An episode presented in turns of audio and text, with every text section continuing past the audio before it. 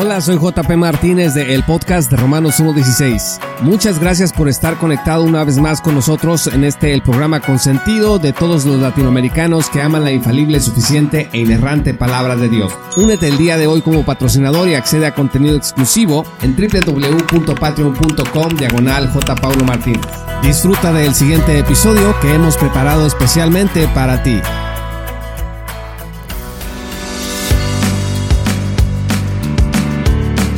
Cuando recién llegué a la fe cristiana, uno de los pasajes más inquietantes para mí y difíciles de comprender es el que aparece en Lucas 14, versículos 26 al 27. Y este pasaje me metía en una disyuntiva porque se me hacía que me pedía hacer algo contra el propio amor que se supone Cristo ofrecía. Lucas 14, 26 al 27 dice, Si alguno viene a mí y no aborrece a su padre y madre y mujer, e hijos, y hermanos, y hermanas, y aun también su propia vida, no puede ser mi discípulo. El que no lleva su cruz y viene en pos de mí, no puede ser mi discípulo.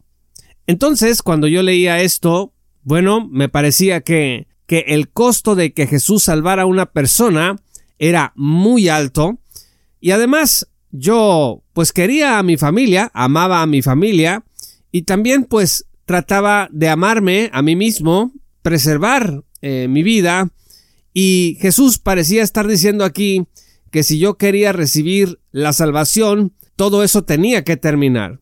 Me tranquilicé un poco cuando algunas traducciones posteriores aquí tradujeron de manera diferente a Reina Valera 60, en donde pusieron que en lugar de que el que no aborrece a su padre, pusieron que el que ama más a su padre y el que ama más a su madre, a su mujer e hijos.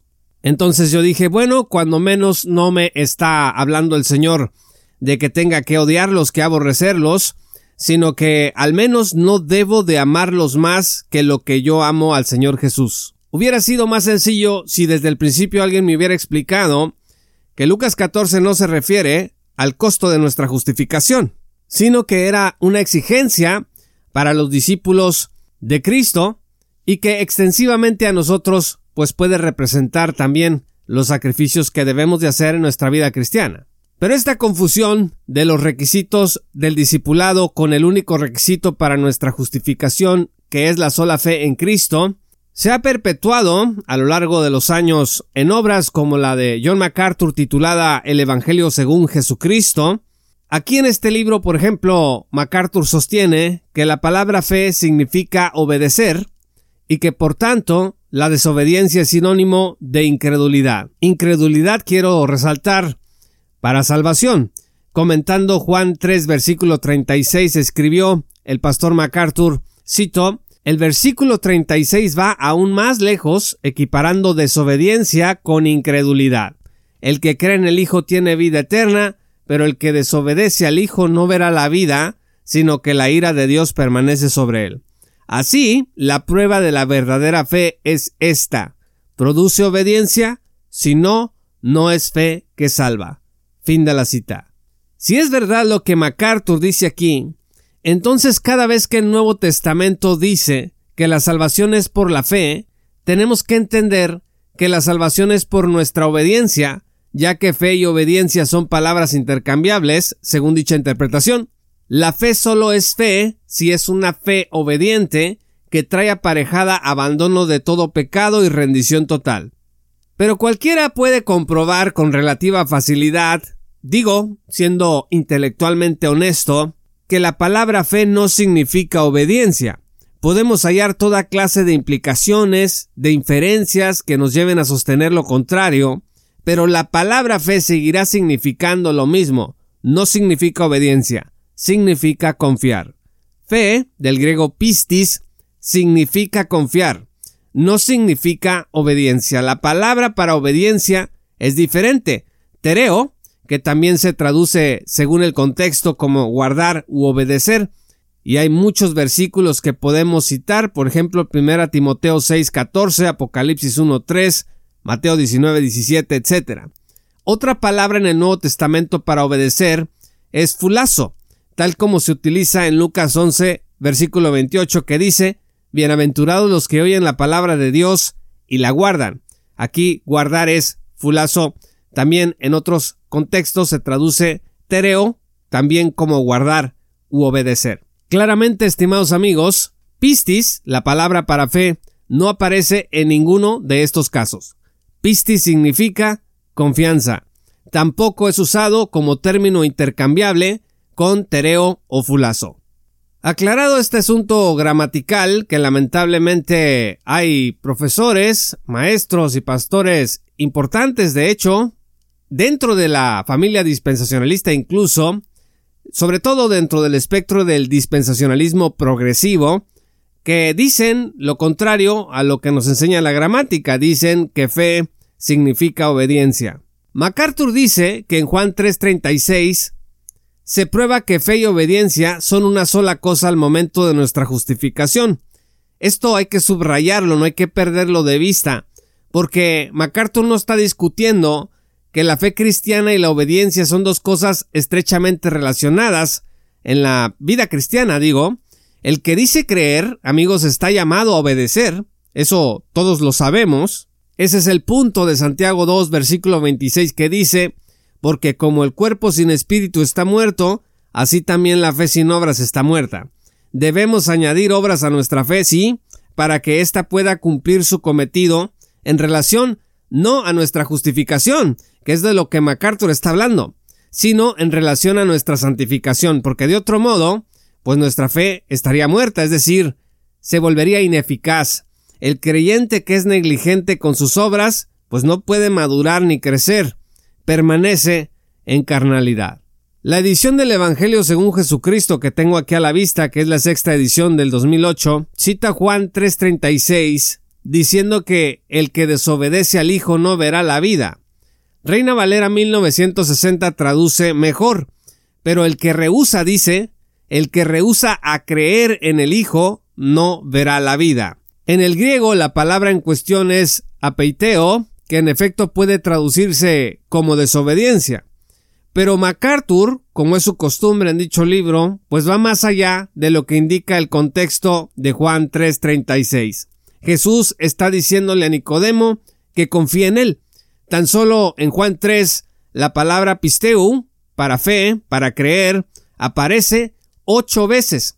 El que cree en Cristo no se perderá, no será condenado y tendrá vida eterna. Versículos 15 y 16. El verso 18 dice, el que en él cree no es condenado, pero el que no cree ya ha sido condenado porque no ha creído en el nombre del unigénito Hijo de Dios.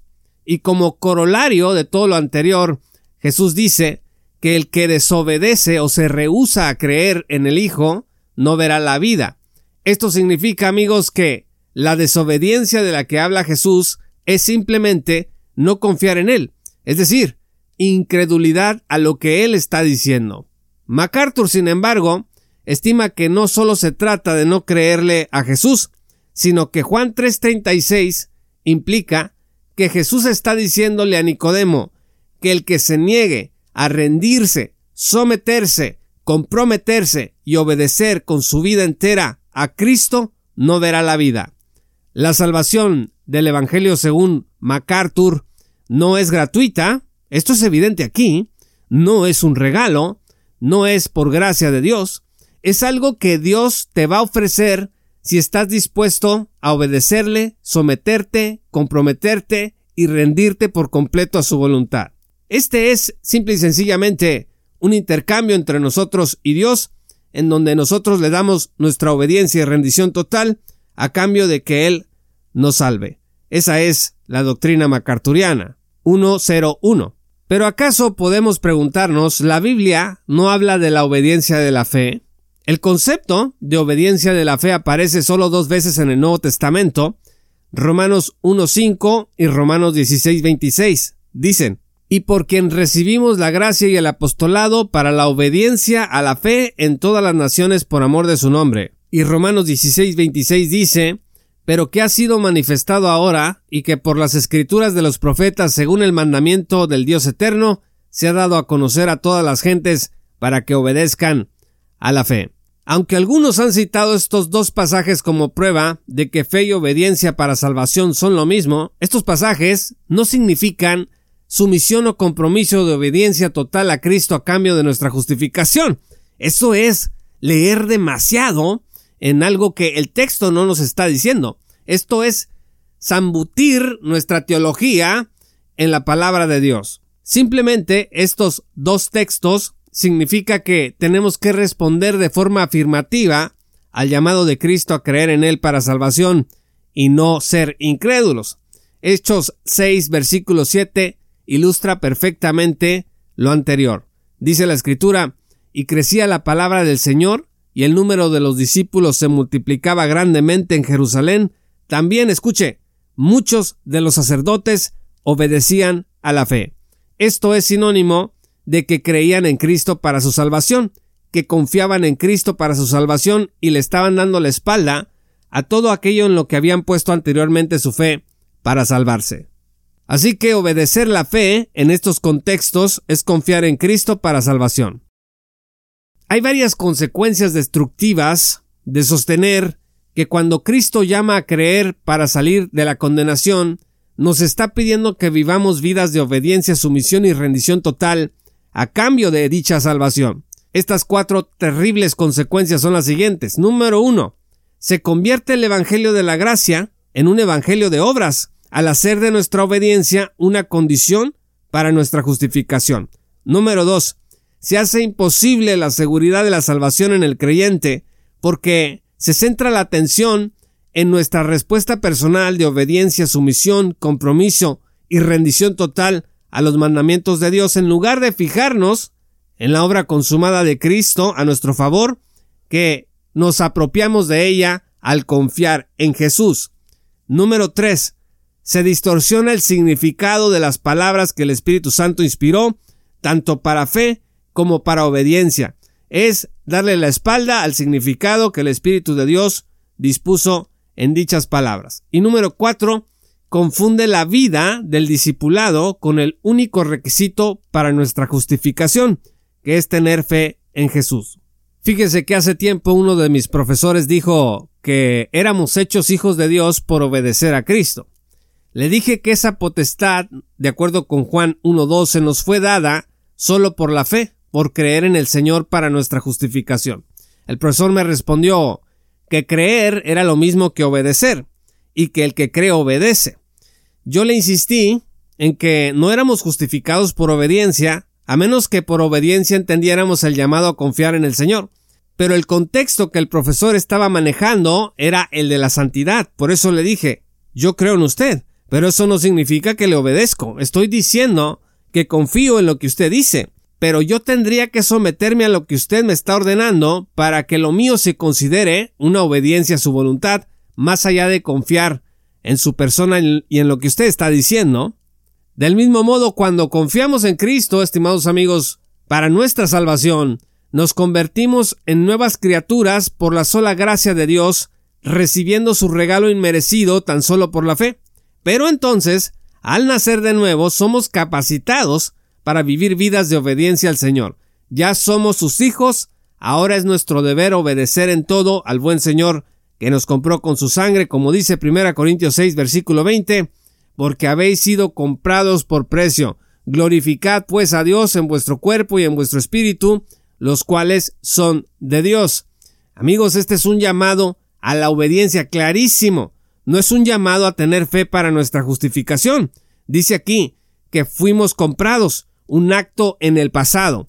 Este evento en el pasado, pues ya aconteció cuando creímos, cuando confiamos en Cristo. Ahora este llamado de 1 Corintios 6 es un llamado a nuestra santificación para cumplir lo que nos hará crecer a semejanza de Cristo como sus discípulos. Finalmente alguno podría objetar, no se puede creer para justificación sin obedecer. Pero esto es ser ingenuo. Primero, Dios no nos salva a cambio de nuestro compromiso y sumisión personales. Si ese fuera el caso, nuestra salvación no sería un regalo, sino un intercambio en donde nosotros le damos obediencia a Dios y Él nos salva. En segundo lugar, y en general, cada pecado que cometemos es en sí un acto de incredulidad. No significa que nuestra confianza en Cristo para nuestra salvación haya sido cancelada. Sigue y seguirá vigente por siempre, aun cuando nosotros fallemos. La sentencia, amigos, a nuestro favor se dictó una vez y para siempre. Hebreos 10, versículos 10 y 14 dicen, En esa voluntad somos santificados mediante la ofrenda del cuerpo de Jesucristo hecha una vez para siempre, porque con una sola ofrenda hizo perfectos para siempre a los santificados. Lo que sí significa nuestro pecado es que hemos decidido tomar un camino diferente al que nos indicó aquel en quien confiamos para nuestra justificación. De algún modo, no confiamos en que el camino de Dios sea el mejor que el nuestro. Estas áreas de incredulidad están presentes en la vida de todo creyente que peca diariamente, pero esta incredulidad, escuche, no anula el regalo que nos fue dado cuando confiamos en Cristo por primera vez. Tal vez la dificultad que tienen algunos en admitir esta realidad de las Sagradas Escrituras es la doctrina reformada de la perseverancia de los santos, en donde no se admite que un santo pueda dejar o le pueda fallar la fe, que porque como es una obra de Dios, entonces la fe no puede fallar. Y una prueba de que tú eres salvo es que nunca dejas de confiar en Dios. Pero en la experiencia cristiana, todos nosotros sabemos que hay épocas en donde una gran oscuridad puede llegar a nuestra vida de incertidumbre ante problemas, ante desafíos importantes, en donde podemos llegar a dudar inclusive de la bondad de Dios. Y eso no significa que no hayamos sido salvados por Cristo. Ahora surge una pregunta más. ¿Significa que podemos vivir como queramos en desobediencia? No. Estamos llamados a la santidad en todo tiempo, porque sin santidad, dice Hebreos 12:14, nadie verá al Señor. Pero de ninguna manera es lícito confundir la fe como única causa instrumental de nuestra salvación, pues con la obediencia del discipulado cristiano. Y regresando a Lucas 14 que citamos al principio de este programa, dice ahí, si alguno viene a mí y no aborrece a su padre, y madre, y mujer, e hijos, y hermanos, y hermanas, y aún también su propia vida no puede ser mi discípulo, y el que no lleva su cruz y viene en pos de mí no puede ser mi discípulo, bueno, pues para MacArthur y la salvación por señorío, este es un llamado a tener fe para nuestra salvación, porque es un llamado, según el macarturianismo, al sacrificio y la obediencia a aborrecer lo que uno tiene y ama y dejarlo de ser preciso para seguir a Jesús y que Él nos pueda salvar. Pero este pasaje, amigos, en Lucas 14, 26 al 27, no es el Evangelio. Aquí no está presentado el Evangelio de la gracia de Dios. Este no es un llamado en Lucas 14, 26 al 27, para recibir nuestra justificación a través de la fe sola en Cristo. Pues cualquier lector ordinario de las Escrituras puede entender esto. Esto no es ningún regalo. Muéstrele este texto a uno cristiano y pregúntele si lo que ahí aparece es un regalo, le va a decir que no. No hay nada gratuito en Lucas 14, 26 al 27. Se trata de un llamado de Cristo a sus discípulos, a los que ya han creído en Él, a someter sus vidas para llevar el fruto, pues que solo se puede producir en gente en la que habita el Espíritu Santo que permanece en Cristo. Este, en Lucas 14, versículos 26 al 27, no es un llamado a la justificación, es un llamado a la santidad. Está claro, amigos, a la luz de todo lo anterior, que fe no significa obediencia y que obediencia no significa fe, por mucho que estén relacionados estos dos contextos en el Nuevo Testamento, la única condición de nuestra justificación es confiar en Cristo para nuestra salvación. Muchas gracias estimados amigos y patrocinadores por escuchar este programa. Yo soy JP Martínez de el podcast de Romanos 1.16. Si aún no eres patrocinador, únete en www.patreon.com diagonal. Paulo Martínez y accede a contenido exclusivo, pero sobre todo a la oportunidad de estar hombro con hombro con nosotros en esta tarea de divulgación bíblica y teológica para la gloria de Dios. Escríbenos a nuestras redes sociales como arroba JP Martínez Blog.